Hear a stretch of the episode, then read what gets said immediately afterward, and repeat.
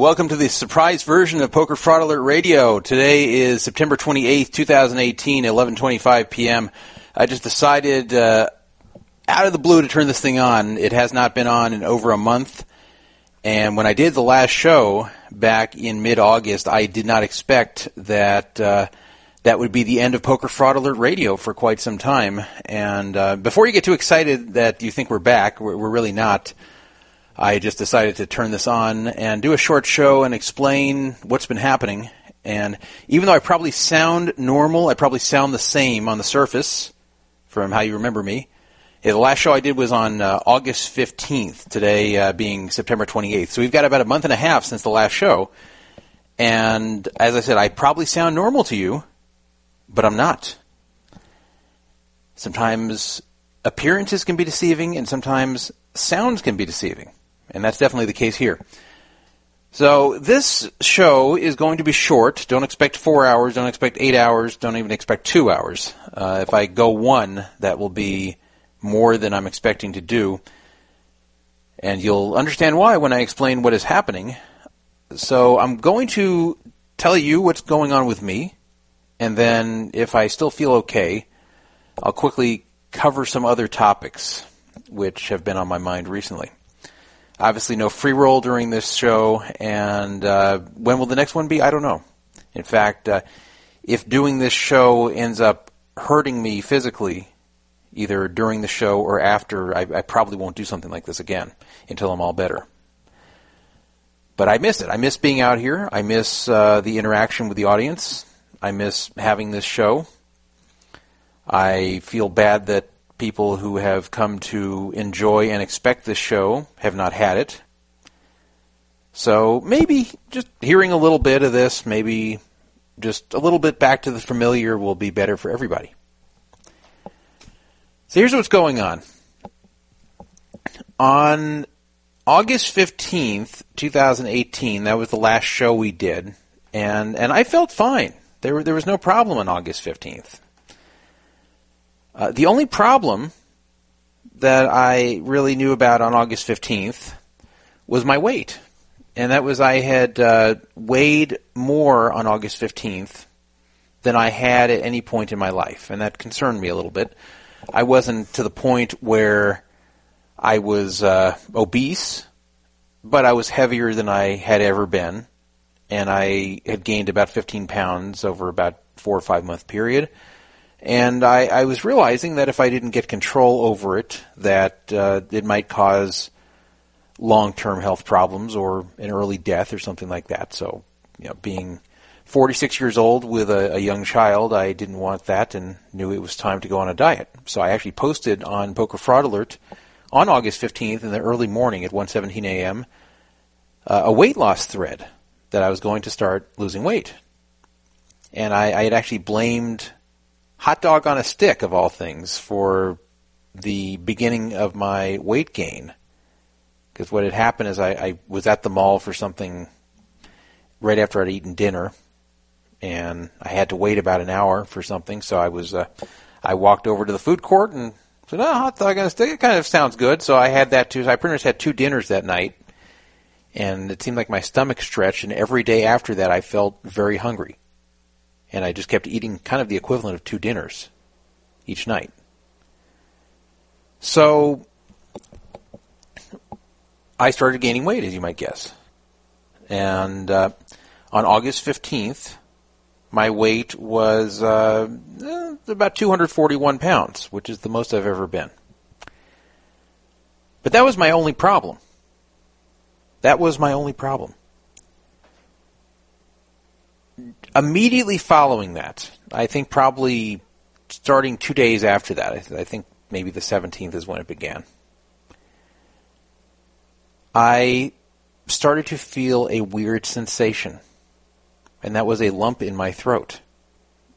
A lump meaning like felt like something was lodged in my throat, not like I was choking on it, but felt like, yeah, kind of the way you might feel if you have a cold and you have some congestion in your throat.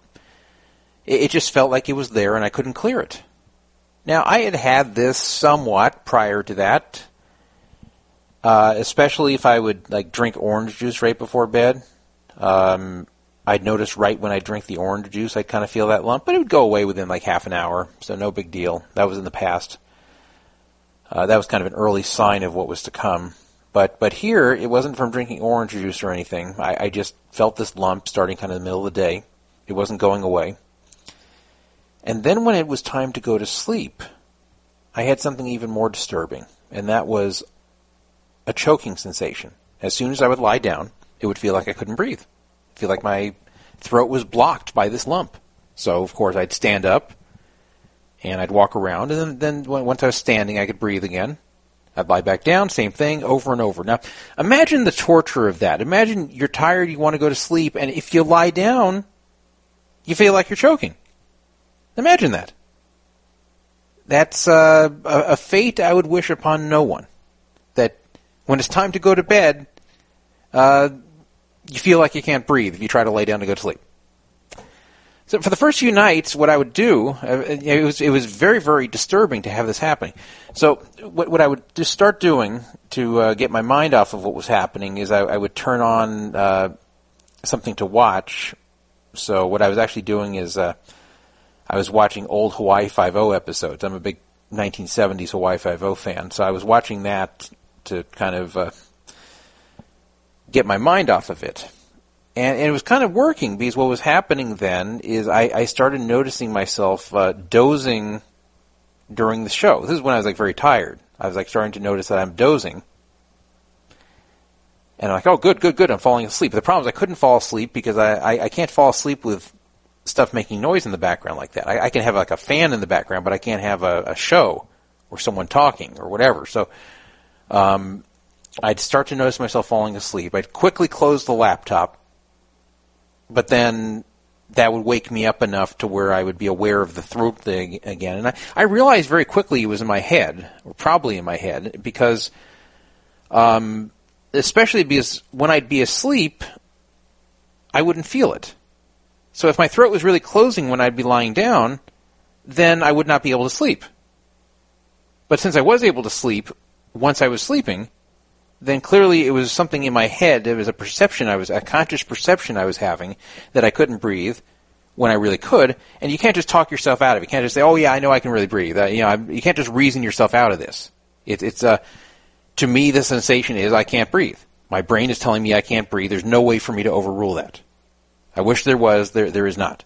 So, as you might imagine, this was uh, very very unnerving.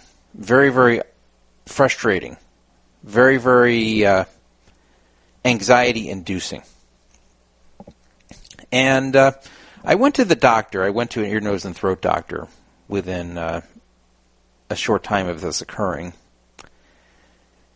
And I also did a lot of research online. And I found, I, before I even went to the doctor, I figured out what I probably had. It was something called uh, L P R, and that's also known as a Laryng- laryngopharyngeal reflux.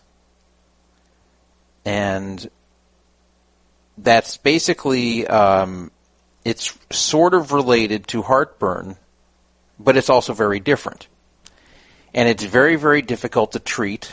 It's very difficult to understand the cause of it. It can have many different causes. It can have many different symptoms. And it can have many different treatments. And for some people, no treatment works. Some people have had it uh, for decades and can't get rid of it. Some people believe it's a condition for life once you have it, and others have been able to solve it or mostly solve it. But the, the frustrating thing with it is that there is no cure. There's no magic medicine to take it away. And what works for one person can completely fail for another. The majority of people who have it never get rid of it. So uh, it's it's a very bad thing to have. And and so I went to the doctor, and he used this thing called, uh, uh, actually I'm forgetting what it's called, but it, it's a it's a flexible tube. It's kind of the, looks like a, a black piece of spaghetti. It's it's narrow. It's uh, flexible. It's like looks like a rubber, a thin rubber tube. It's kind of scary looking, but they put it up your nose. It has a light at the end of it. And they put it up your nose after they numb your nose. and uh, then it actually goes through your nose and down your throat. But but you don't gag from it. It's uh, it's actually a lot scarier than it, than it actually is when you have it done. So the guy did that, and that was fine. You know, it wasn't it, it wasn't that unpleasant, that uh, examination. And he looked through it, and he told me that he sees some redness in my throat. And he said, it seems like I have this L P R, like I thought I probably did. And he told me to... Yeah, at the time, I wasn't as aware about how hard it was to get rid of this. So the way the doctor made it sound, you just go on Nexium. Those are known as P P Is.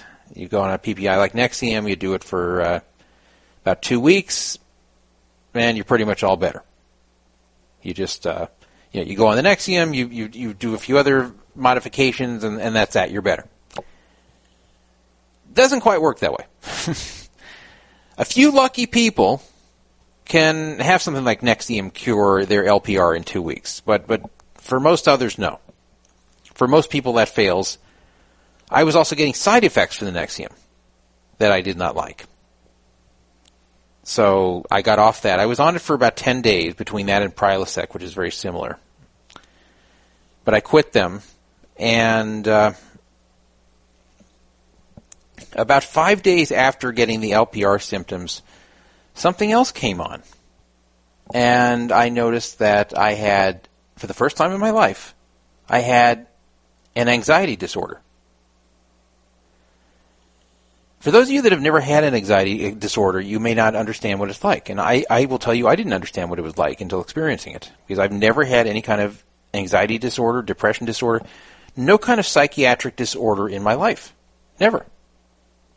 And I, I had people saying, oh, come on, Druff, you you always seem like you're anxious. You know, sometimes you're, you know, a World Series event isn't going as well as you want, or you get frustrated because a customer service experience doesn't go well, and, and, and it bothers you, and, you know, I, I see a lot of anxiousness. No, I don't. Uh, have I gotten frustrated or, or stressed out by things before? Yes, of course, but uh, but everybody does, some people more than others. But I've never had any kind of anxiety disorder. And when you hear about somebody having an anxiety disorder, you, you can just, you feel like telling them, well, just stop worrying so much. Or you you hear someone has depression, you just say, well, be happier, smile, uh, think about the way your life really is. Like, like the Kurt Cobain, for example, he had depression and he killed himself. This was a, a very famous musician who was very, very influential on early nineties music. Uh, he was very much admired, very much liked, uh, obviously very rich. Uh, he had a life that uh, most people would want. Except for the part maybe being married to Courtney Love. But uh, this is a guy you would think would be the last one to be depressed, and yet he killed himself because he ha- suffered from depression. So the the mind is a very powerful thing, and uh, you, your conscious mind cannot override these disorders, or at least it's very tough to do it. There's something called cognitive behavioral ther- uh, therapy where you can try to do that and try to train your mind to override these type of things. But but for the most part, it, it's it's a very, very hard thing to do. And I knew that, but I didn't understand it until I went through it myself. But for the second half of August, or st- shall I say starting from the second half of August, I had, uh, I guess it was the second, the last third of August to be more more exact, I had uh, a severe anxiety disorder. With, with panic attacks, and I had it brought on probably by this L P R and the sensation that I couldn't go to sleep without choking. That's probably what did it to me after about five days of that. And uh, I, I didn't know it at the time, but I also developed depression, and that was a strange feeling. That's something I never had before. I've had situational depression where certain things aren't going well, and I'm depressed about what's happening, but this is very different. Um, Uh, a, a depression disorder is where you're just always down and, and everything, n- nothing can make you happy. And everything is just kind of a downer to you, good or bad. You watch something funny, you don't laugh, you don't even chuckle inside. You just watch, oh, okay, I'm a big Dodgers fan. I watch games and see them uh, with an exciting comeback victory. I'm happy as a Dodgers fan they won, but I don't feel any kind of excitement. Uh, even simple things like uh, like driving, where uh, you know I, I would get a kind of euphoria driving the car fast on an open road. That, especially with music playing in the background that I liked. No, that was gone too. Couldn't do that either. Everything in life became either sad, frustrating, or mundane. And I, I, I couldn't overrule it. I couldn't just say, okay, well, I'll feel better. I'll just uh, I'll, I'll just look at the good things in life and be happy about it. You can't do it. You can't override it. And if you've never experienced it before, trust me, that uh, if you were to get that, you couldn't override it. And I thought that was part of the anxiety at first. I didn't realize that I also had depression. Now, again, I never had this stuff in my life before. Never. forty-six years old, never had that. Never thought I'd get it, because that is unusual. Usually, if you were to get these things, they would start much earlier in life, either when you're a kid, a teenager, twenties, sometimes early thirties. mid forties, it's, it's uncommon to start, but but it did for me. And I, I believe it's because of the L P R. I believe it was the psychological stress of, of every time I was lying down, I couldn't breathe. And then also the knowledge that this is not an easy thing to get rid of, and I, I think it just kind of all weighed down on me, and that uh, showed up. So the reason I haven't done radio is that one thing you're not supposed to do with L P R is talk a lot. You're supposed to rest your voice. You're not supposed to yell. You're not supposed to talk a whole lot uninterrupted. What do I do on this show? I talk a whole lot uninterrupted. And, in fact, I was finding, because I was talking to family and close friends about this and explaining what was going on. So I talked to a lot of different people, giving them updates on what was happening. So I was on the phone a lot, and every time I'd get off the phone, I'd be on the phone like half an hour and, and feel the L P R getting worse. And I'd regret having had that conversation. So as you can imagine, radio wasn't something that uh, it seemed like I could do. So that's uh, that was the beginning.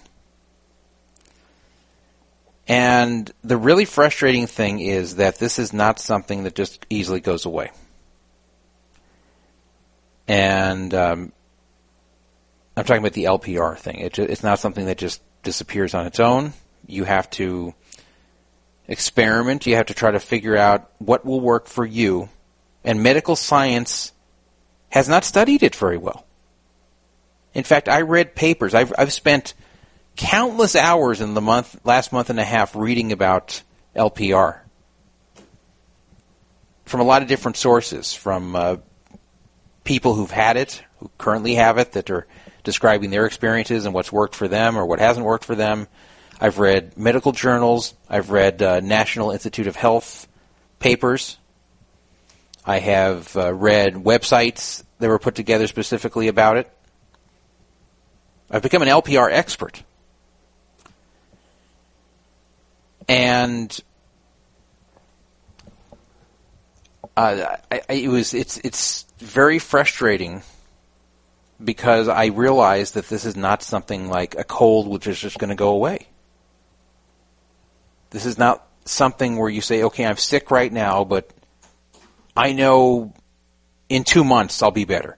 I know in three months I'll be better. I know in two weeks I'll be better. You can't say this with L P R. I could be here ten, mu- ten years later and still have it. It could be worse than ten years. You don't know. And it's never going to go away on its own. Or it's unlikely. I shouldn't say never. It's unlikely to go away on its own. Is it possible that I will stumble upon something that either cures it or controls it? Yes. Uh, is it possible I won't? Yeah, very possible. So that that is a very, very frustrating thing. And, and something as simple as sleep, which has always come easy to me. I, I could just go to sleep whenever, at any time. And provided I was tired, I could fall asleep very quickly and sleep well. And I was always grateful for that. I was always uh, happy that I was not one of these people with sleeping difficulties, because I knew that would be miserable if I had it. But thankfully I didn't have it up until a month and a half ago. And then sleep became very difficult. Now, once I'd fall asleep, then it was it was pretty good. I would wake up more than I used to, but I, I, for the most part, I could get back to sleep if I fell asleep again quickly. So it was the matter of falling asleep in the first place that was so tough. Now, in the last month and a half, I've only found one thing that helps me, but it only helps me somewhat. And it's not something that's supposed to help me. It's called Biotene. It's a dry mouth rinse. And I've always, or at least for a long time, suffered from dry mouth, where your mouth just gets dry. But with L P R, it was more noticeable. So I told my girlfriend that, um, you know, about the dry mouth. She said, "Oh, there's rinses out there. Let me get you one." So she went and bought me one called Biotene Dry Mouth Rinse. And, and one of the nights I tried the dry mouth rinse. When my, I was trying to go to sleep, my mouth fell dry. And then, boom, I fell asleep. And I told her, wow, that for, for once I, I fell asleep without this L P R choking me. Amazing. Next night, I tried the Biotene again. Boom, fell asleep pretty quickly. Now, both nights I was really tired because I had a huge sleep deficit. But I said, wow, two nights in a row I fell asleep quickly. I go, you know what? I'm not sure about this yet, but I think the Biotene does somewhat Uh, bring down the symptoms. It doesn't remove them. It's only for a short time, but it seems to have some positive effect. I don't think it's curing anything, but I think it's at least masking these symptoms. The coughing I'll explain in a second, too. That's not related to this, believe it or not. So that's the only thing that I found that actually helps so far, at least for me. Um, so, so for a while, all what I was dealing with was a combination of, uh, this L P R, anxiety, and depression. That was pretty severe. You may say, well, why don't you just go get medicated for depression or for anxiety? Why, why not just go get on meds? Well, I had never looked into that before because I never needed it. But when I did look into it, I, I found, unfortunately, that anxiety and depression, and I, I, I've learned a lot more about that and feel for people who've had to deal with that their whole lives because it's miserable, that that is not just a matter of just popping a pill and you're great. Uh, there is a pill that most people can pop and feel great for a few hours, and that's Xanax. But Xanax has big downsides in that it's very addictive. It's not meant for long-term use. Your body habituates to it very quickly, and it only gives you a few hours of relief. If you could take something, if there was such a thing that existed that you could take like Xanax that would give you the same feeling but last the entire day and not have side effects and not have an addictive quality and not have withdrawal symptoms, then that would be a miracle drug that would make uh, millions of people happy because it's very effective. And it it does it it, it brings people up from depression, it it it, it uh, brings down anxiety. It, it it does a lot. It does a lot of good things, but it's only for a short time. So I took one, and I felt normal for about uh, well, for the first forty-five minutes. I felt weird, kind of like too sedated. But then that lifted, and about forty-five minutes in, for about the next two and a half hours following that, I felt great. I felt like I used to. And then it wore off. And then I kind of went back to what I was before. And then the next day I was like very, very, very drowsy, which I didn't like, which is a side effect of, uh, or an after effect of Xanax. So, uh, I decided I didn't want to keep doing Xanax unless really necessary. So I, I haven't done it again since. I will if necessary, but um, I, it's not something I want to go down the road of doing. I did try one of these longer-term medications that is meant for long-term use, and I couldn't I couldn't handle the uh, the side effects. So that's the problem. The ones that are meant for long-term use, they take a few weeks to work. They don't work for everybody, and for some people, it uh, it's just ineffective. and you have to go through two weeks of hell, for at least for some people, of side effects before you find out if they work or not. So it's not even like you say, well, I'll tough out these two terrible weeks and then I'll feel great. No, sometimes you'll go tough out for the two weeks and then you'll you'll find out that uh, it didn't work for you. And then you've got to try some other medication and tough out those side effects for, for weeks. Uh, also, there are side effects that never go away. And the, the medications for anxiety and depression also have a very undesirable effect on males. And that is, you can't get it up. And, and I knew that was uh, something that was possible. And sure enough, it happened. And uh, that gave me anxiety, to be honest. I, like, I knew what it was from. It's not like I thought I was impotent all of a sudden, but like just, just the fact that I couldn't get it up was like really, really, really bothersome to me. And I didn't think it would be. I thought it would be something that, that I, I wouldn't like. But I, I didn't know that like not being able to do that would in itself give me anxiety, but it did. So I quit. I quit all that. I, I didn't. I tried it for one day, and I had side effects I hated, and I said I, I can't stand this even for two weeks, even if it goes back, even if I get used to it and the side effects go away after two weeks. I, I can't handle it. Just all these things together, so I'm miserable. So I, I got off it. So it's not that simple. It's not that simple to just go treat anxiety and depression. Now, I've had some times where I have felt better. I've had some times where just it seems like it lifts, or mostly lifts. And then I get all excited that I'm, I'm that at least the anxiety and depression part is going away. And then, it, then it's right back again. So it's very frustrating. And sometimes it just happens with no rhyme or reason. So I don't have the type of anxiety where I'm like sitting here worrying about everything. I, I have the type that it's just like kind of a stress and heaviness on me that uh, is twenty-four hours a day, or at least the portions of the day I'm, I'm conscious. Some days more than others. Now, I have been able to control it somewhat in the month of September, uh, or most of the month of September, just, just by kind of habituating to how I had been feeling, and also just kind of learning to talk myself down when the anxiety would get higher. Like I, I, when I'd start feeling it build, I would be able to somewhat keep it from getting past like a medium level. So I've improved that way. And the depression has also somewhat lifted. It's not completely gone, but it's, it's also lifted to where I, I can enjoy things now. I can get excited about things now. Uh, I can laugh at things now. And I still don't feel normal. And I still have this L P R. And the reason I was coughing is I, I caught a cold from Benjamin on Sunday, and when that happened, I was really, really worried because I said, oh no, can you imagine adding a cold on top of this? I'm already having throat problems and breathing problems, can you imagine? But a cold on top of that now? Oh my God, that's going to be awful.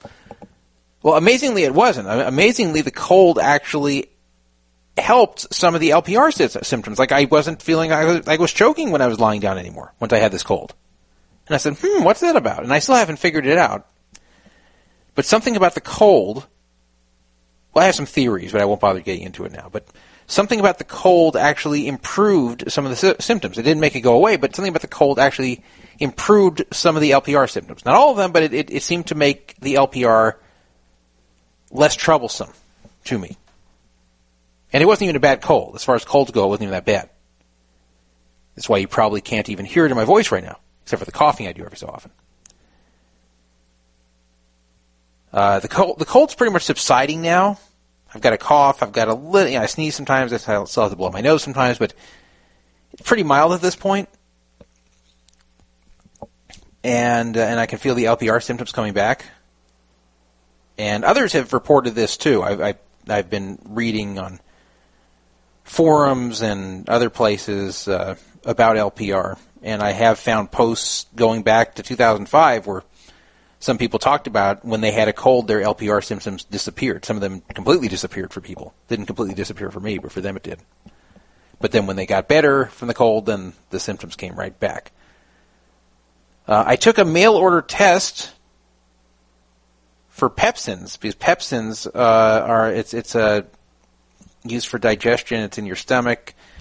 A theory about L P R is that pepsins go into your throat and basically start digesting it. They're not supposed to be there, and that's what causes L P R. That's that's the prevailing theory at the moment. It's not the same as heartburn. I don't feel pain. You know, heartburn also, you know, GERD. It's, it's associated with heartburn. That's where your your stomach uh, shoots acid up into your esophagus, and it's very painful. I've never had that in my life. I still don't have it. I've, I don't know know what that feels like. That, it's never happened to me. So,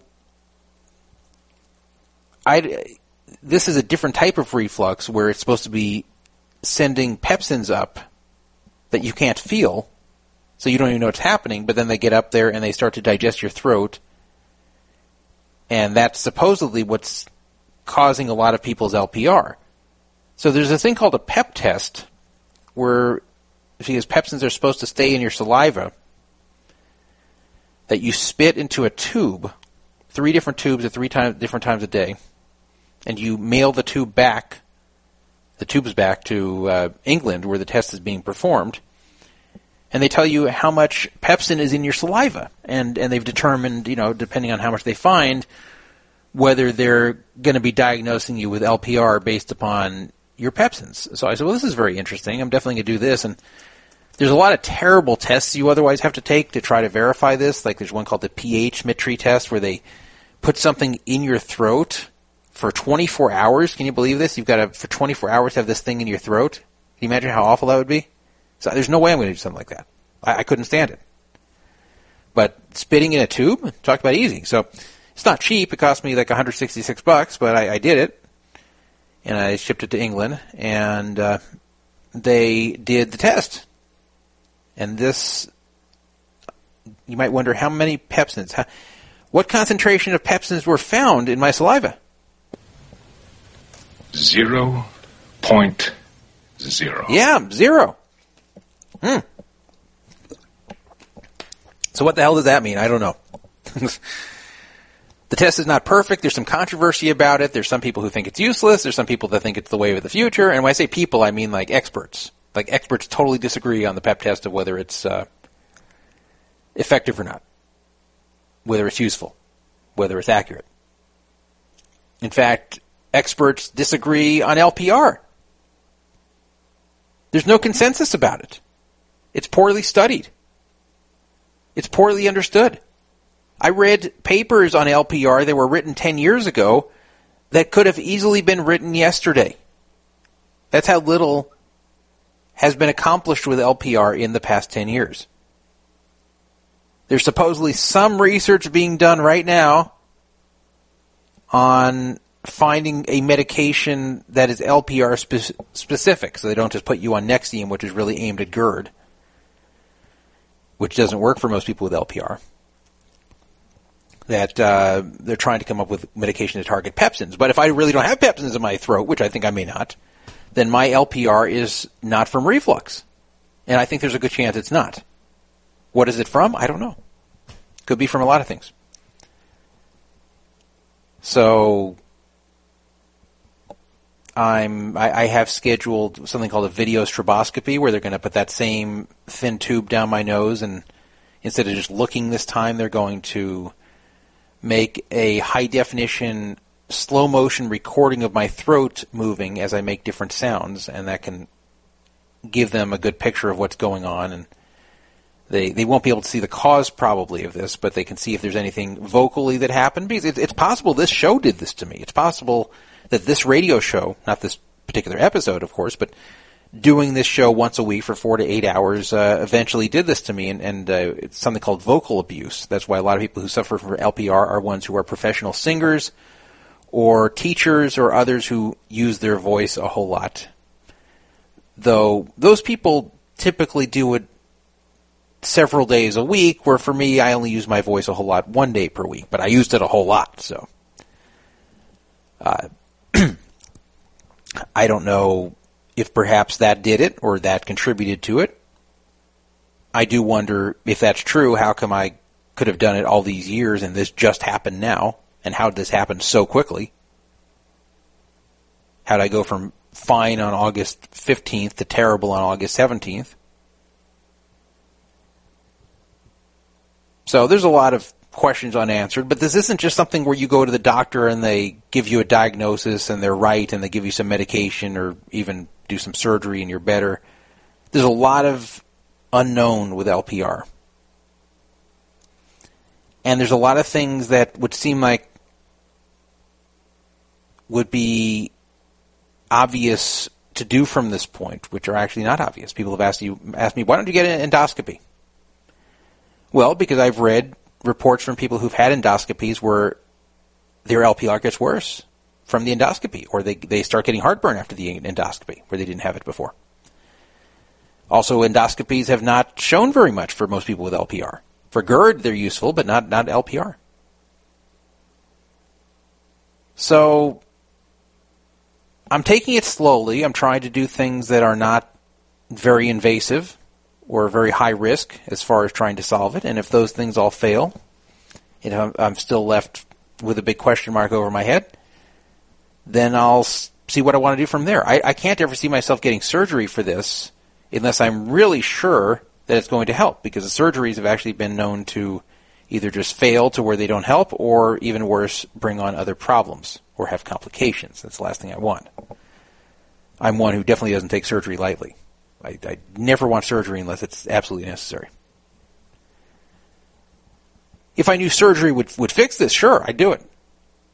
Even knowing there could be some complications, even though there's a risk, because this is miserable. But if someone said you could have surgery and there's a thirty percent chance it's going to solve it, no.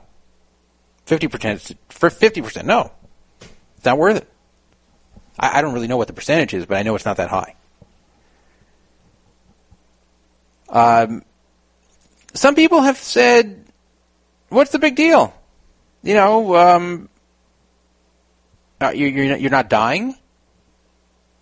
Uh... You know, so you have some anxiety, some depression, so you have some lump in your throat. Who, you know, why, that's not a huge deal.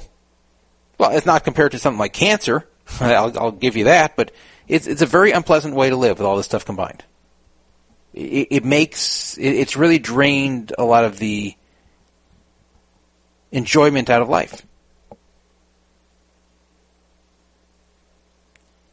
I'm not suicidal. I've never been suicidal. Even when the depression from this was at its highest. Never once did I have that thought. But uh, at the same time, uh, I'm not happy. And that's the first time in my life I can say that uh, on a day-to-day basis that's true. I- I've had periods of time where there's something happening that makes me unhappy for the moment, but these were things I always knew would pass, and did. But this is something that may not pass. On top of that, um, I've become more sensitive to anything else that is going, seems to be going wrong with my body or my health, to where I start noticing things that before I would ignore, and I say, okay, well, I wonder if this is related, or, you know, I get a lot more concerned now. So I've been going for more tests for things that bother me, like when I had some abdominal pain that wasn't going away for a week. So I've had a bunch of tests, and unfortunately one of the tests did reveal a level of something that was abnormal. I won't go into what that is, but uh, I'm going for a special ultrasound on Monday that may tell more. And it's it's something that if I do have, it would be very bad, much worse than L P R, much worse than the anxiety and depression, something that would be pretty serious if I have it. Um, at the moment, it's looking like I probably don't have it. You know, if I had to guess, if if someone said, which way do you want to bet, I would definitely bet on the no side. But it's something that is, is now uh, in the realm of uh, of possibility, shall I say. And that's that's also been uh, very bothersome. That, and that's unrelated to all this other stuff. That's just, and the reason it's all coming at once is, as I said, I've I've been taking a lot more tests, and uh, yeah, I, I've been much more aware, or shall I say concerned, of any anything that feels wrong than I was before. Where before, if there was something that, like, let's say before my stomach was hurting for a week, I, I would I I'd probably wait longer. But now I'd go to the doctor because I, I have this unknown with the L P R. Because L P R, it's it's not something that's uh, it's kind of a, a general description for what your symptoms are, but it's not uh, it's not something that is specific. So sometimes what is described as L P R can be something much more serious. Usually not, but occasionally it is. So when I start noticing other abnormal things happening, then I go to the doctor when otherwise I would not have done it. So this has caused me to find something that uh, otherwise I probably would not have found or known about. But it's something that if it's true, it's good to know about. Otherwise it could do a lot of major damage or even kill me. So th- this all really sucks, as you might imagine. And it makes me feel different f- uh, about, uh, you know, I, I knew what age I was before. I, I knew that uh, there's a good chance more than half my life has passed already. I knew that even, uh, you know, maybe I'd be dead in thirty years. I, or maybe it could be less than thirty years. You know, I, I, I knew I wasn't a young man anymore. But I, I also just felt normal on a day-to-day basis. I didn't feel like that much different on a day-to-day basis than I did in my twenties. And when you feel that way, it's it's hard to really take seriously that you're getting older or even about your own mortality, because from day to day you're just going and feeling fine. And it's kind of hard to imagine uh, that one day it's going to come that you're just going to be gone or or very sick, aside from temporarily.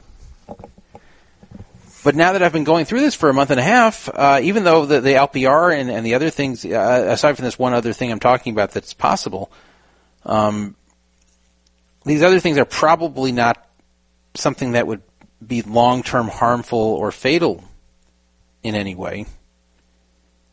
It's it's really uh, given me a different perspective,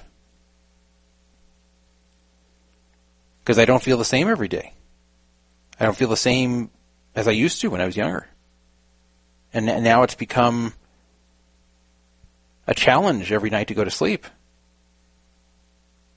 And a lot of other things have become a challenge that were so easy before.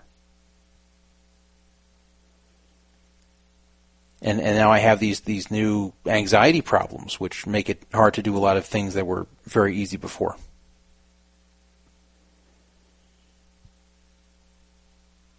So it sucks. And and of all things to hit me, it has to be something that has to do with the throat, so I can't even do radio and forget about it every every week. And that's why there hasn't been a show, because it has to do with my throat. If this was some, some other part of me, even something much more serious, I would still be doing this show, provided I had the energy to do it. But it has to do with my throat and something where I'm not supposed to use my voice that much, so of all things, I can't do the damn show, which sucks. So that's what's going on. Um... I'm going to be trying a lot of things. I, I'm doing that video video stroboscopy as soon as this cold goes away. I had to keep delaying it because I, I don't want to do it with a cold, because they're just going to see a cold in there. It's not, I, I want them to see the way things look when I don't have a cold, so we can get a better picture of what's really going on.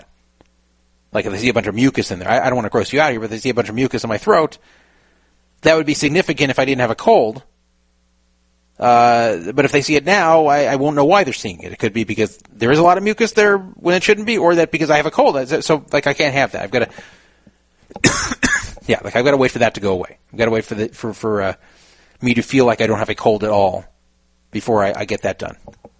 So I'm going to get those that test done, and I'm going to get that ultrasound done for that other potential problem. Uh, and once that's going on, I'm going to start some other kind of low-risk treatments for L P R that others have reported have worked for them. A lot of uh, little natural supplements and uh, things like raw honey and little things like that that people have taken and noted that they've gotten relief from. So, yeah, I figure why not? Why not try those things? I'm even considering trying uh, nasal steroids, which the doctor has to prescribe you.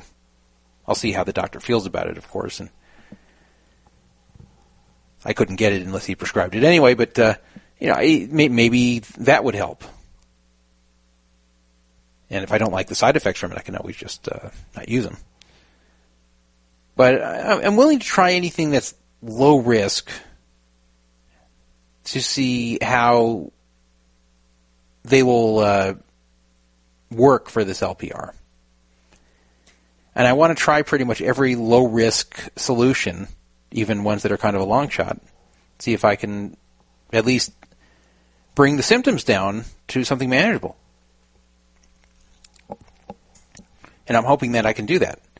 And I'm hoping that if I do that, then the anxiety problems will go away on their own.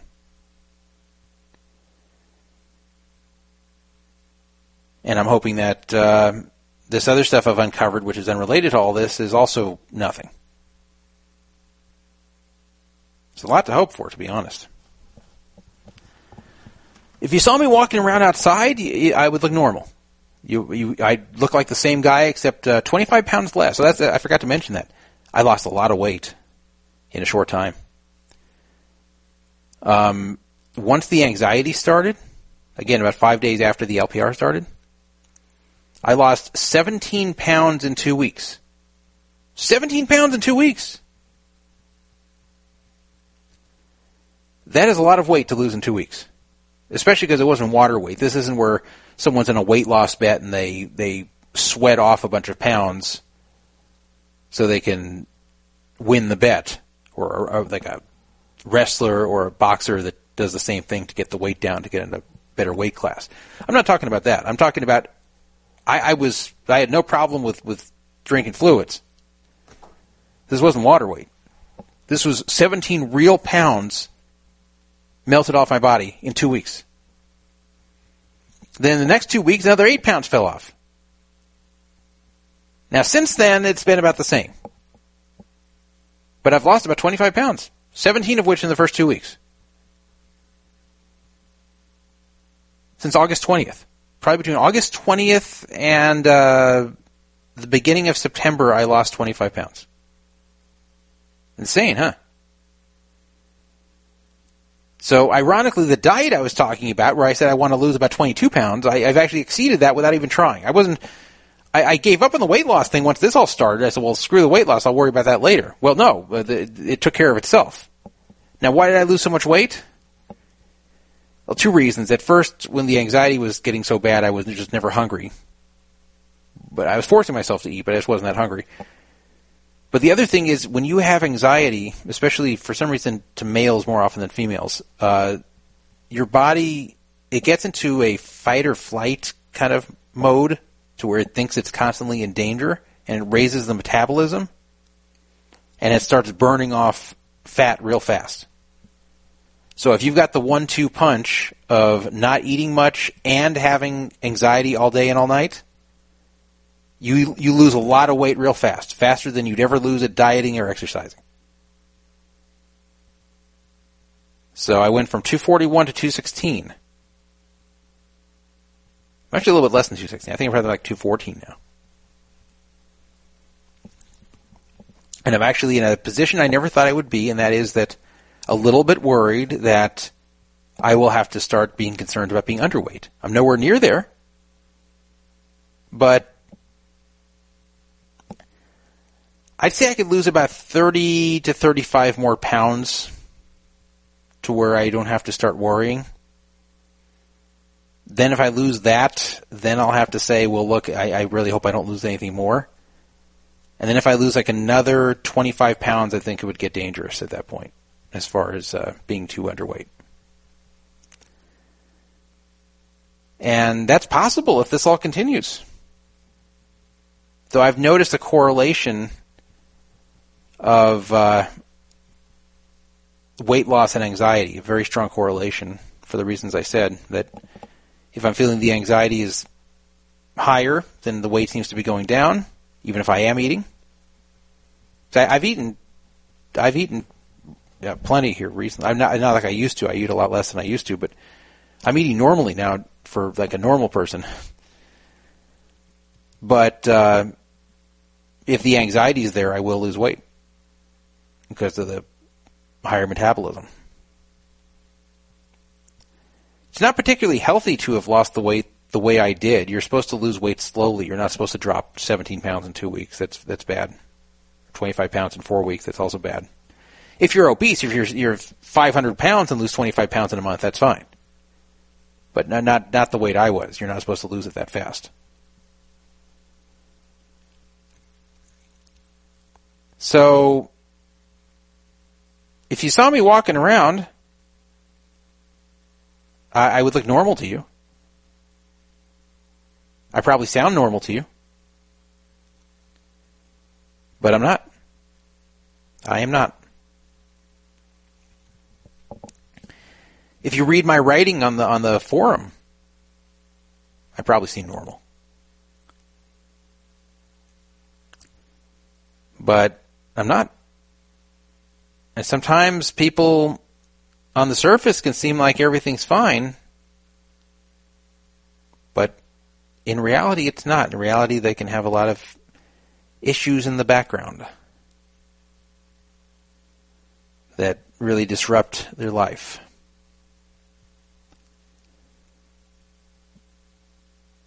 Why am I doing this show? Just because uh, I wanted to give everybody an explanation of what's going on. I just I just vanished after the August fifteenth show. And I know I put on Twitter what was happening, you know, a little bit, but I wanted you guys to hear from me. Now, a few other things going on, then I'll shut this down. There's a lot I actually want to talk about, but I just, I know that would not be healthy for me to do, to talk that long. Uh, I want to address something that happened on the forum, caused some controversy, a lot of controversy. I felt very bad about. I don't talk about the forum that much on this show, but this happened, and I'm not going to pretend it didn't happen. Um, C Money, who has been very, very generous to Poker Fraud Alert over the years, he's been the biggest free roll donor by far for this show. He's also staked a number of people to the World Series, and, and the people he was staking weren't professional poker players. These were these were just recreational players who were broke. Guys who, who never were going to have a prayer of playing a World Series event in their life, to be honest. And he was nice and would just put them in, knowing they probably didn't have that much of a chance, knowing he was a pretty bad investment in all likelihood, but he put it in because he wanted to be nice and really give these people their dream to come to Las Vegas and uh, and play a World Series of Poker event. So he did some really, really nice things like that. Uh, I know there's a lot of people on the site who are very grateful for everything he did, for all of his generosity. I am grateful. I always have been. I always will be. He didn't have to do any of this. It doesn't matter if he's successful and has a lot of money. He doesn't have to give it to us. So, very, very nice of him to do.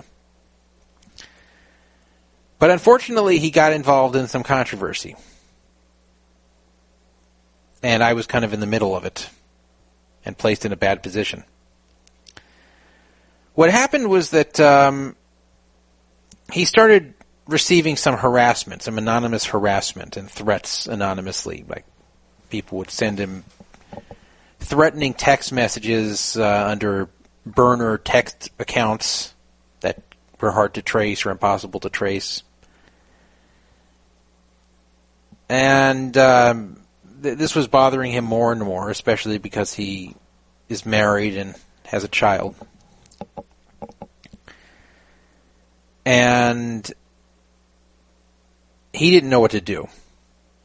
And he was coming to me about it, and I gave him some suggestions, but, you know, when that's happening, sometimes there's only so much you can do, especially if the threats are kind of nonspecific. If someone's messaging you, hey, I'm going to come down and kill you or kill your family, you know, then you can bring it to the police, and sometimes the police will take some action, and it can be tracked down after a lot of work on the police's side. But if you're getting threats which are not uh, of a violent nature,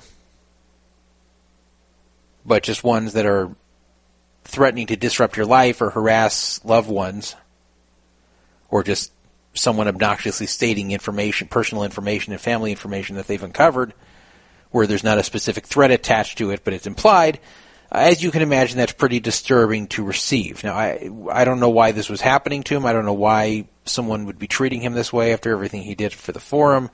But but there are some unstable and screwed up people out there, and and these type of things can happen. So um, what he decided to do, he, he made a mistake by thinking that if he claims that he has cancer, that maybe whoever is threatening him will feel like he's suffering enough and go away. He didn't consult me about this. He didn't say, hey, here's an idea. He just posted that he had skin cancer and is in the process of fighting it. Wasn't true. He didn't have skin cancer. When he posted it, I asked him, "Are you know, is this true?" As I was wondering, hey, maybe maybe he does have skin cancer. He didn't run it by me. He didn't say anything to me about it. So, no, he he told me he didn't really have it, but that he feels this is his only way out, and that uh, maybe uh, what it seemed like to me his plan was, and I again I didn't think this was right, and I didn't support this. I thought that just simply, you know, for example, he just wanted to claim I'm I'm leaving the forum. Um, even if he wanted to claim he had unspecified health problems, uh, you know, I'm having some unspecified health problems. I want to leave the forum. I'm going to leave the forum and the radio show. I'm, I'm leaving the sites completely. You know, goodbye, everybody. I think that would be enough to get people off his back, to be honest. But but he actually specified it was cancer. But that's uh, my my thought was he what he was doing was that this was kind of his way out of the community. This was kind of the way, and yes, he can leave any time, but I'm like a way out of the community to where anyone bothering him would think, okay, you know, the, the, no reason to do this anymore. He's he's leaving the community, and he's uh, he has cancer. But that's what I th- that's where I thought he was going with it. I thought I thought this was kind of his version of farewell, even if the reason was B S. So while I didn't like it, I didn't say anything, especially because I didn't want to piss off whoever was harassing him and have them bother him more. Like if I came out and said, hey, guess what, everybody? See, Money doesn't have cancer. Uh, then whoever was harassing him would probably even get angrier. So I didn't want to do that. Had C Money pr- approached me before and said, hey, I'm about to do this, I would have said, no, no, no, no, don't do this. It's a bad idea. It's a bad idea for various reasons. Uh... First of all, just about everybody has someone that was a victim of cancer in their family or a close friend. You probably know someone who's been victimized by cancer is the point, and it's it's not something you joke about. It's not something you make up. Second, you know, people know that I know C Money personally, that Brandon knows C Money personally. People, of course, go to us and ask them, and ask us, you know, is C Money really suffering from cancer? So what are we supposed to say at that point? I didn't want to lie for anyone. Brandon didn't want to lie for anyone. Like we're we're not going to lie to people that we talk to and back this story. So I was in this position where I don't want to make things worse for him and say he's lying about it, especially after all he's done for the community. But at the same time, I don't want to validate this story and get involved in perpetuating this lie. So I, I just was giving noncommittal answers like, I don't know, I haven't really verified it with him, or that's what he's saying, I don't know. I'd say things like that. But I, I, I hated even saying things like that. But I thought that's where it was going to end. Unfortunately, um, C-Money decided to take it to another level without asking me again, and decided to kill himself off. So he had China Maniac, who's a friend of his and has co-hosted the show before. China Maniac came forward and said that Z Money has passed away, which, of course, really, really affected a lot of people, and a lot of people were very, very uh, depressed about it, and it really affected the community, as you might imagine. And it wasn't true. So now I was really in a bad spot, and this happened right as my L P R was getting really bad. So I'm dealing with that happening, and I'm dealing with all the anxiety and, and depression that was hitting me at the same time. And then this is happening. I'm like, oh, no, what the worst timing ever. So I, I was just about, and I was discussing with Brandon. We were just, we, Brandon and I were both very unhappy about this. And we would, neither of us came out into that C Money died thread and said anything. We didn't say he died. We didn't say he didn't die. We just said nothing, which was very suspicious to people. Why we would say nothing? Because if he really died, wouldn't we come out there and pose a memorial for him? Like, how could how could we be saying nothing if he died? So I talked about it with Brandon. I was just about to write an email to C Money to tell him that this can't continue, and that uh, this needs to be, the truth needs to be admitted to in some way. And I was going to tell him that he needs to come up with something, because this isn't right. I, I was going to, I was just about to send him that email, but then I said, "Oh, let me see how the the C Money death threat is doing." And I looked at it, and there there it was. Uh, he admitted that, you know, he came out there and basically said that wasn't true. Sorry, everybody. And then, as you can imagine, there was a massive backlash from that.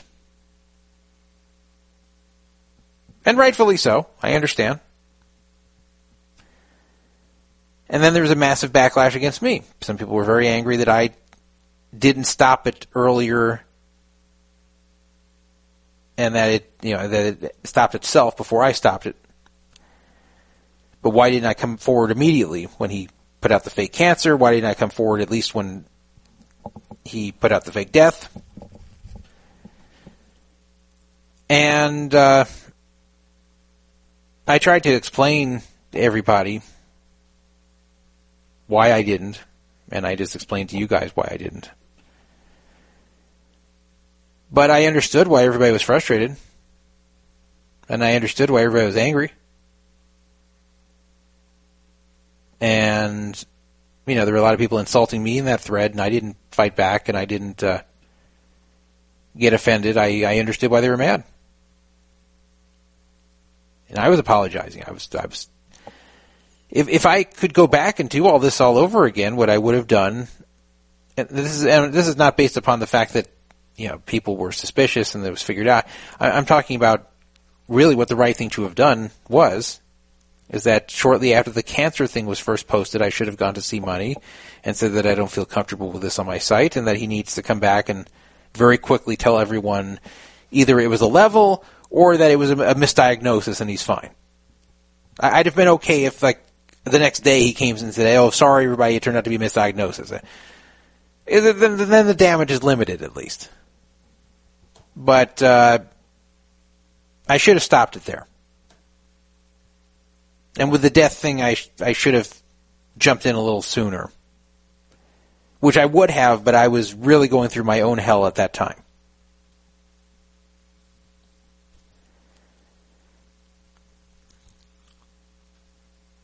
So that happened. The smoke from that has mostly cleared by now. But anybody who was affected by that, I'm, I'm, I really apologize. And it's sometimes it's sometimes difficult as the owner of, of a site like this, with, with this free speech sort of atmosphere. A lot of times it's hard to make the right decision all the time. This one I really felt like I was damned if I did and damned if I didn't. I felt like no matter what action I took, someone was going to get hurt. And it was a very tough thing to deal with. But I still didn't make the right decision ultimately. I should have handled it differently. I should have put a stop to it earlier. I should have told C-Money, don't. It also came out, and this is one of the reasons people were mad at me and suspicious of my motivations, but it also came out that C-Money had bought pieces of me in the uh, two thousand eighteen World Series of Poker, that he he had forty percent of me in two ten K events. He didn't get any money out of it because I bricked both of them, but he had forty percent of me in two ten K events. So people thought, oh, no wonder Druff is going along with this. C-Money bought his silence through World Series stakes. No wonder Druff played all these ten K events this year. Absolutely false. Absolutely false. Uh, one thing I've had no trouble doing has been selling pieces of myself for the World Series of Poker. Every year it sells out. Every year I have to turn people away when they want to buy pieces. I could have sold that same forty percent to the public, and did so successfully. In fact, one of those events that C-Money bought, I did sell in previous years, and that was a ten K limit hold'em, and I sold it very quickly. So there's just one more event, the ten K oh eight, I could have thrown that in too and sold that as well. Guarantee I could have sold those if I wanted to, and collected the exact same money that I got from C-Money. So it, it was it would have been a complete wash as far as money was concerned.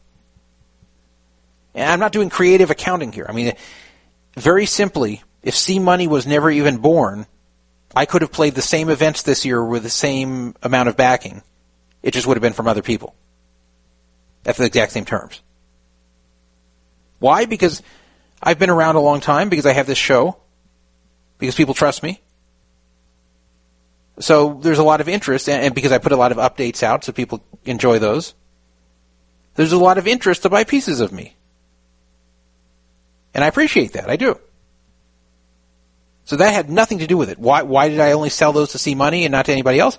Uh, because, uh, mainly because it's kind of a pain in the ass to sell a lot of small pieces.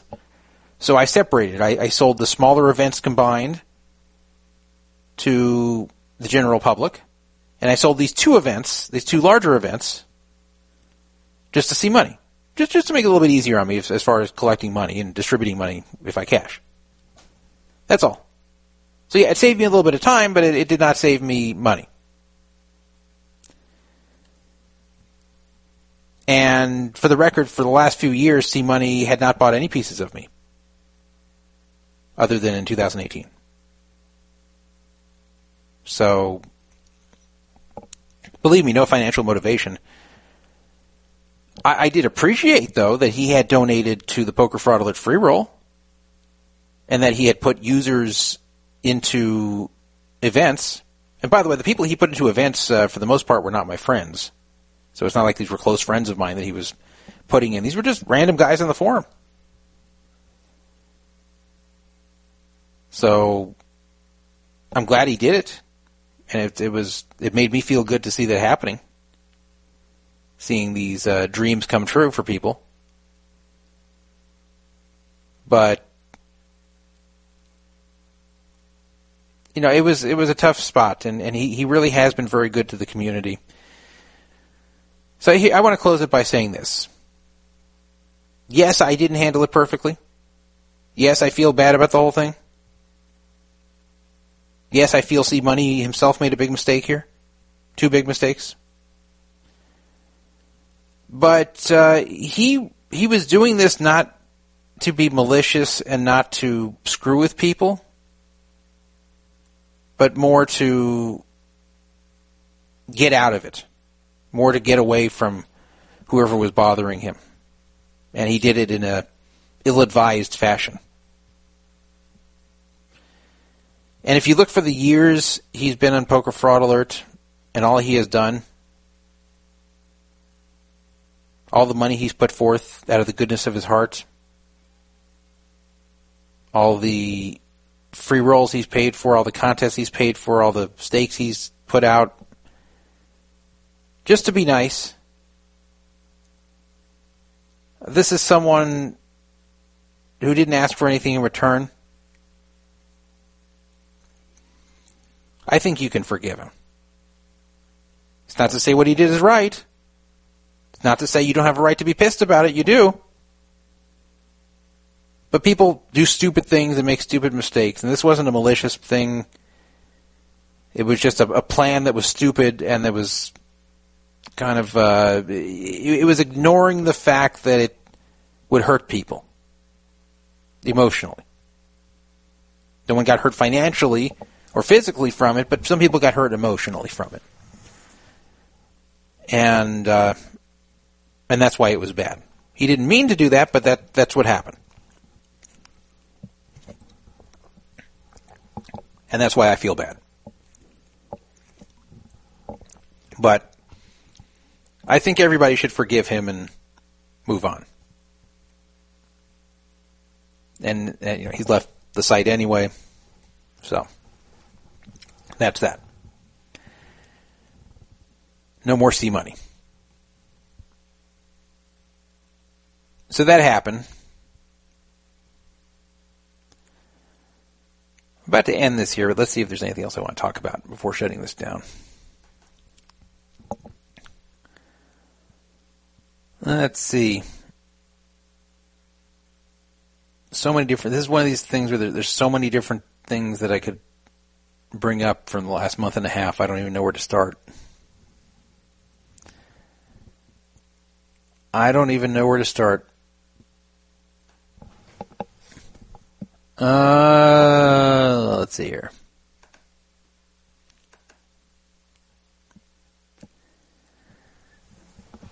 I don't know why this is popping into my head, but uh, Adam Schwartz, fresh off of two plus two, is uh, starting another, or has started already, a new show away from two plus two. And Terrence Chan, his partner on two plus two, the PokerCast, he's involved too. But again, it is not on two plus two. So, where is this show? And who is he doing it with besides Terrence Chan? Well, if you haven't heard, the third person is none other than Daniel Negreanu. Mm. It's called Dat Poker Show, D A T Poker Show. It's for Daniel, Adam, and Terrence. They've already had a few episodes. I can tell you Mason Malmuth is pissed because he hates Negreanu. And here Terrence and Adam, who had been working on two plus two all this time and were paid for doing so, left and claimed they were done, and then they started another show very soon after that with Daniel, which is curious. Because you'd think, okay, you know, and, and by the way, I like Adam a lot. I met him for the first time at this past World Series. We we happened to be seated next to each other on a day two of an Omaha event. And we had him on this show in one of our last episodes before my health problems forced me out. And he's a listener of this show. I, I think very highly of Adam. But, you know, I, I'm I'm not going to hold my tongue. I'm not going to bite my tongue here. I got to tell you, it's a little bit weird to me that, that he seemed like he was just kind of done, like kind of just sick of doing these radio shows. It's been so long. It's not paying him what it once was. And he just kind of felt like he was burnt out, and that made sense to me. When he said that, I'm like, oh, yeah, yeah, I can totally get that. But it's kind of weird when you're so burnt out that so shortly after that you do another show, and not one that's that much different. A little bit different, but it's not that much different. Just in a different place, and now it's associated with Daniel Negreanu instead of uh, Mason Malmuth. So I don't know if this was a planned thing, if they're going to leave and then jump over to work with Daniel, or if uh, I think more likely that they actually did quit because they kind of felt it was stale and they were kind of sick of it and they were kind of done. And then Daniel somehow expressed this interest, and that kind of got them excited again. And of course, they couldn't return to do this on two plus two with Daniel because there's no way Mason would allow it. nor would Daniel want to work with Mason. That's my guess. But it's still kind of weird to me that you go from, oh, I'm sick of this, I don't want to do this anymore, to, oh, here's our new podcast.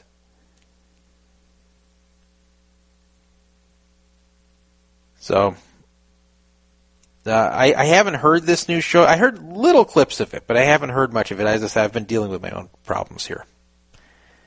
But it's it's uh, been well regarded from what I've heard. People seem to be enjoying it, which doesn't surprise me. Uh, Adam and Terrence are, are both good on the radio, and uh, Daniel is personable as well, regardless of uh, any criticism you might have of him in his recent actions involving poker stars. But Daniel is a, a personable guy, so I, I can see why that would be well received.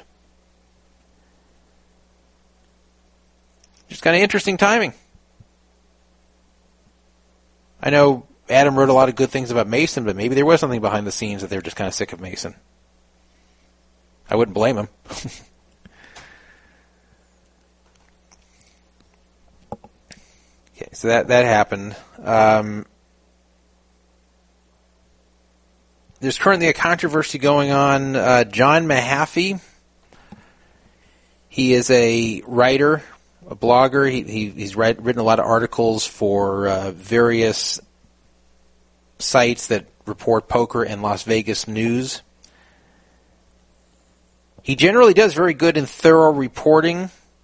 Uh, very good casino reporter about different things going on in casinos, different things going on in poker, online and brick and mortar. He's just a, you know, if you want to read good articles about poker and gambling, he's a very good source, and he's rarely uh, incorrect. Usually what he writes is relevant and interesting. I, I think highly of him. He lives in Vegas. I think he's kind of around my age, somewhere in that in that range. Never met him in person. He has a few posts on Poker Fraud Alert over the years. But he is in a battle right now with Seth Polanski and Caesars over the matter of W S O P dot com. Uh, it looks like, from what I can tell, John's in the right. And this goes back over a year.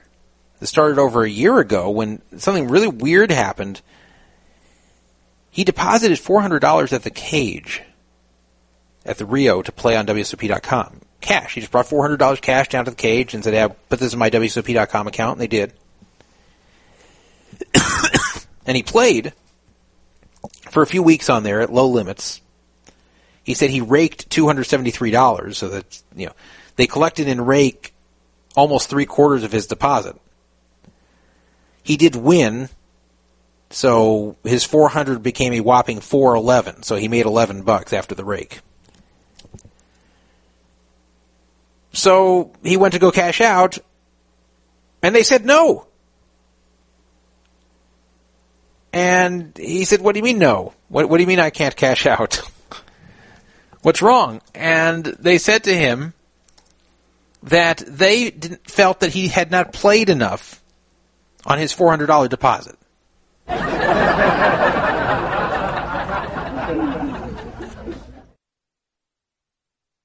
he said, what? Not played enough? How's that possible? I've raked two hundred seventy-three dollars on a four hundred dollars deposit. You guys have raked almost three quarters of what I put in. How could that not be playing enough? And besides, you have no legal right to do that. Nevada law says that whenever I want to cash out, I can cash out. So then, knowing that he was correct, then they changed their tune, and they said to him, oh, well, uh, actually, you need to send us some bank statements to verify the legitimacy of the money you put in. He says, what? I put in cash. What do you mean bank statements? And they said, well, okay, how about this twenty-five dollars deposit you made a few months ago? That one wasn't by cash, so we, we want to see uh, proof that that was legitimate. Look, they were coming up with every reason and changing it constantly, according to his story, as to you know, why he has to jump through all these different hoops to get his money, his whopping four hundred eleven dollars, of which four hundred dollars was money he put in in the first place. Why this was happening, I don't know. He still doesn't know. It, it's not clear why they were being so difficult about this. But they, they just were getting so uh, stubborn with giving him his money for no good reason. So he wrote an article about it, criticizing W S O P dot com customer support. Well, this got the powers that be at W S O P dot com very angry. And um, th- they paid him, but then they emailed him. This is in September two thousand seventeen. They emailed him to say that his self-ban has been processed and he is now banned from the site. He said, no, no, no, no, I never asked to be banned. What are you talking about? Because you have a right by responsible gaming laws in Nevada to be banned from the site if you want. But he never asked for that. So he said, no, no, it's a mistake here. I never asked to be banned. They said, oh, oh we're sorry. No, you didn't ask to be banned, but we're banning you because you violated our terms of service. And he's like, what? What terms of service? They they wouldn't tell him. They just uh, told him he's banned. He violated their terms. He's gone. So he thought clearly this had to be because of this blog he wrote about how their customer service treated him when he tried to withdraw that money, that this was like a retaliatory ban. So he decided to make a complaint to Nevada Gaming about this in September two thousand seventeen. And he was just about to follow it up when a gentleman known as Stephen Paddock shot up a concert from the Mandalay Bay window and killed fifty-eight people and wounded hundreds more. And uh, knowing that gaming was involved in the investigation of the whole thing, because he was a casino player, Stephen Paddock, uh, John felt bad about uh, hassling gaming at that time about, hey, you know, wh- what's the story with my complaint? So he, he didn't follow it up. So he kind of just let it lapse. So John was still banned, and he didn't really follow it up for a number of months. And then uh, in April two thousand eighteen, maybe with the World Series coming up soon, he decided that he uh, wanted to talk to Seth Polanski to see if he could get his ban lifted. So uh, he talked to Seth, and the reason he chose Seth is because Seth is Uh, heavily involved in both the World Series of Poker itself and W S O P dot com. Seth also has a high position at the World Series of Poker. He's uh, pretty much the second in command, the tied for second in command. You you have uh, Ty Stewart, who is at the top at the World Series of Poker. And then Jack Effel is the tournament director, and on his same level as Seth. But Seth, uh, he doesn't Uh, really run anything from the operational side, but he uh, he handles the uh, marketing and the media. That's that's what he's in charge of there. I'm not sure exactly what his role is at W S O P dot com, but I know he, he is involved in that. So John contacted Seth to see if maybe Seth can uh, get this whole thing corrected. He said that uh, Seth was professional and polite in their discussions in April two thousand eighteen, but that Seth claimed the ban was justified. I don't know what reasoning Seth used, but Seth would not back down on the ban. He also said that uh, at W S O P dot com they were very unhappy that John had written that unflattering article about them and that they felt it was hurting their business. So, John, eventually, I don't know why it took some time, but uh, eventually John emailed Seth that he was going to be taking the whole situation back to the gaming regulators. He claimed it wouldn't be a formal complaint, but that uh, he'd be notifying them as to what happened and, and was basically going to try to get the uh, gaming regulators to have them, you know, to guide them into not making the same mistake going forward. Basically, I'm not making a formal complaint against you guys, but I'm telling them what happened so they can make sure you don't do this to anybody else. That, that's basically what John was saying. So then John claims that Seth did not take kindly to this and wrote the following to him on August sixth, two thousand eighteen. Of course you can take any action that you feel you must. We aren't threatened by any of it. We will take actions from this point forward to prevent you from spreading misinformation about our company, and we'll do what we feel is necessary, including refusing your service at all of our land-based properties, uh, in addition to pursuing legal action against you. Wow. There we go. Bit late on the sound effect. So basically threatening John that they're going to ban him from all Caesars properties and sue him if he continues to write uh, what they call misinformation about W S O P dot com. So John was not intimidated by this and, in fact, wrote another blog describing what was going on here. And John claimed that he is protected by anti-SLAPP legislation. Anti-SLAPP legislation, that, that's, those are laws that are in place in certain states, including Nevada, to quickly get lawsuits dismissed which are filed for the reason of chilling someone's free speech. So uh, it was found, it was actually in California where these anti-SLAPP laws started, and then they spread to other states. But it was found by California that rich people and uh, and well-bankrolled companies would sometimes threaten people not to write bad things about them, like on the internet, by threatening them with lawsuits. And even if what the person was writing was true, because you have the right to write anything as long as it's true. That's that's the way free speech works in this country, that you... Uh, As long as what you're writing is true, you have a right to say it, unless unless you've signed a non-disclosure agreement or something like that. But other than that, if something happens and you want to tell people what happened, or if you know of something that you want people to know about, you, you have a right to say it as long as it's true. If it's not true, then you can be uh, sued for you know, libel or slander. But uh, as long as it's true, you have a right to put it out there. So what was happening in, in California, the state noticed that uh, someone would write something unflattering about a company, and a company would come to them and say, okay, we're going to bury you in legal expenses. If you continue writing this, you will have to spend so much money defending lawsuits about this that even if you win, you lose. Even if you win the lawsuit, all you're going to win is as a defendant. So you won't owe us any money, but you will have spent huge money on lawyers to defend this. So you better stop. And it would work. People would say, I don't want to have to spend my life savings on lawyers to back this, so they'd stop. So anti-SLAPP was meant to prevent this. Anti-SLAPP uh, is a quick way to get these type of lawsuits dismissed.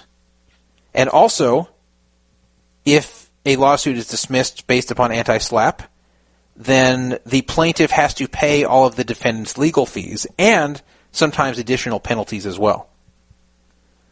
So it's meant to discour- discourage any kind of lawsuit that is filed for uh, in, in order to uh, prevent someone's free speech. John Mahaffey actually in two thousand fifteen had some involvement in some activism to uh, strengthen or maintain anti-SLAPP in Nevada when it was coming under some attack. So he knows a lot about it there, and, and he, he basically said, I'm protected by anti-SLAPP here, and I'm not afraid. Go ahead and sue me. Interestingly, even though the threat was on August sixth, as of today, John is not banned from any Caesars properties, and he has not been sued. But we'll see. He just put out that blog on yesterday, the twenty-seventh. So we will see if anything further happens. How do I feel about this? I feel John is in the right. And I'm I'm kind of perplexed as to what is going on here. I, I don't know why they would have prevented this cash out in the first place. I don't know why they were so mad at him for just telling the true and correct version of the story, assuming it's true. I can't see why John would have made all this up. That's not like him. And I don't understand why they didn't just apologize to him for the whole thing and be done with it. I don't see why the, why the ban and, and why the retaliation and why the th- I don't get it. I, I know from experience that W S O P dot com doesn't like when people write bad things about them. I, I once wrote some true but unflattering things about them when they first opened about some customer service problems I had. Not as bad as John's, but I had a forty-five minute conversation on the phone with Seth about it, and he didn't threaten me or anything. And, uh, you know, it was a cordial conversation. But um, I, I know that they weren't happy that I wrote these things. But what I said at the time was, "But the, I look, this this stuff really happened. It's true. You know, you just you got to get it right. Just I understand you've got some growing pains, but uh, this is constructive criticism.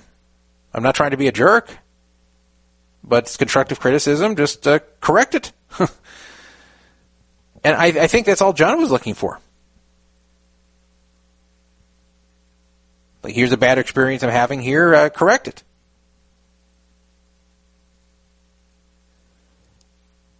So that that's what they should have done. Now, if he had written things that were untrue or very misleading or anything like that, I would I totally understand the legal threats and all that. That would totally make sense if he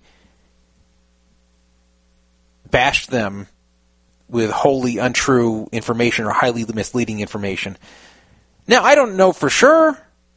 I don't have proof that everything John wrote is correct. I don't have proof that John did not leave out major parts of the story. Maybe if, if I knew the whole thing, maybe I'd say, oh, okay, well, it actually makes sense why the World Series did this. Okay, well, John's in the wrong. But I don't think so. I'd be very surprised if that were to be the case because John has been around for a long time and he has never done anything like this. Like he's he's never been known to be dishonest or grossly inaccurate or a provocateur in any way.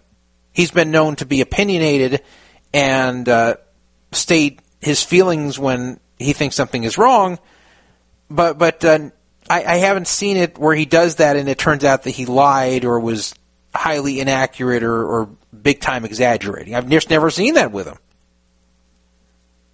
So I, I have to believe his story is probably very close to the truth. So when, when someone writes something bad about your company on the internet, uh, the, the right thing to do is look and say, okay, is this true?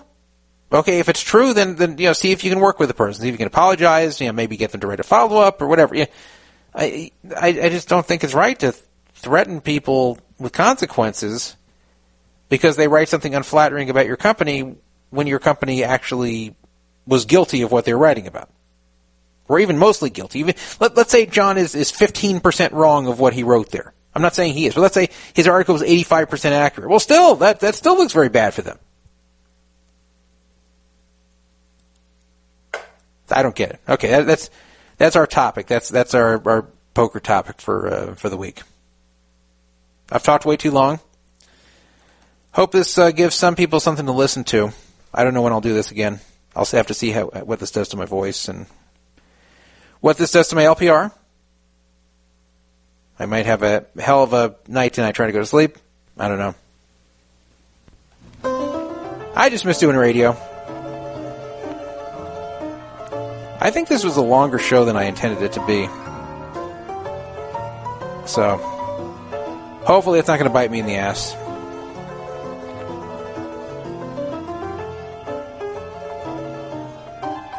Um...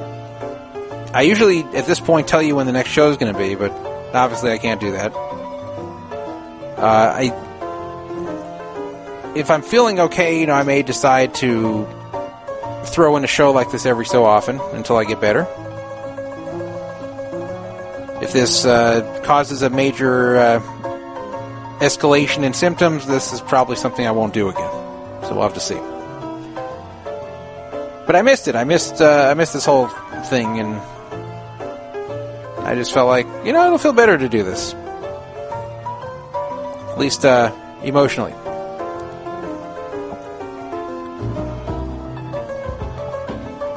Hmm. It's kind of sad listening to this music, because it, it used to be the end of, like, a long show. It used to be where I talk about coming back next week and all that. And here I'm just saying, I don't know when I'll come back, and I may not come back if this ends up making me worse. Uh, doesn't it suck? I, I wish I could just go back like two months. Two months ago, I was in Alaska. I was feeling great. I had no idea something like this was coming. A month and a half ago, I was okay. This is so crazy. It's not like I'm looking back ten years and saying, oh, when I was ten years younger, everything was so much better. No, a month and a half ago, I was so much better. That freaking joke. Okay, people. I don't know if uh, you guys are religious, but if you want to pray for me, go ahead. Unless there's somebody with a more serious illness that you know, pray for them instead of me then. I'm not that selfish. Okay, everybody. That's all for tonight. Sorry it's not long, but longer than I expected. Enjoy. Good night. Shalom.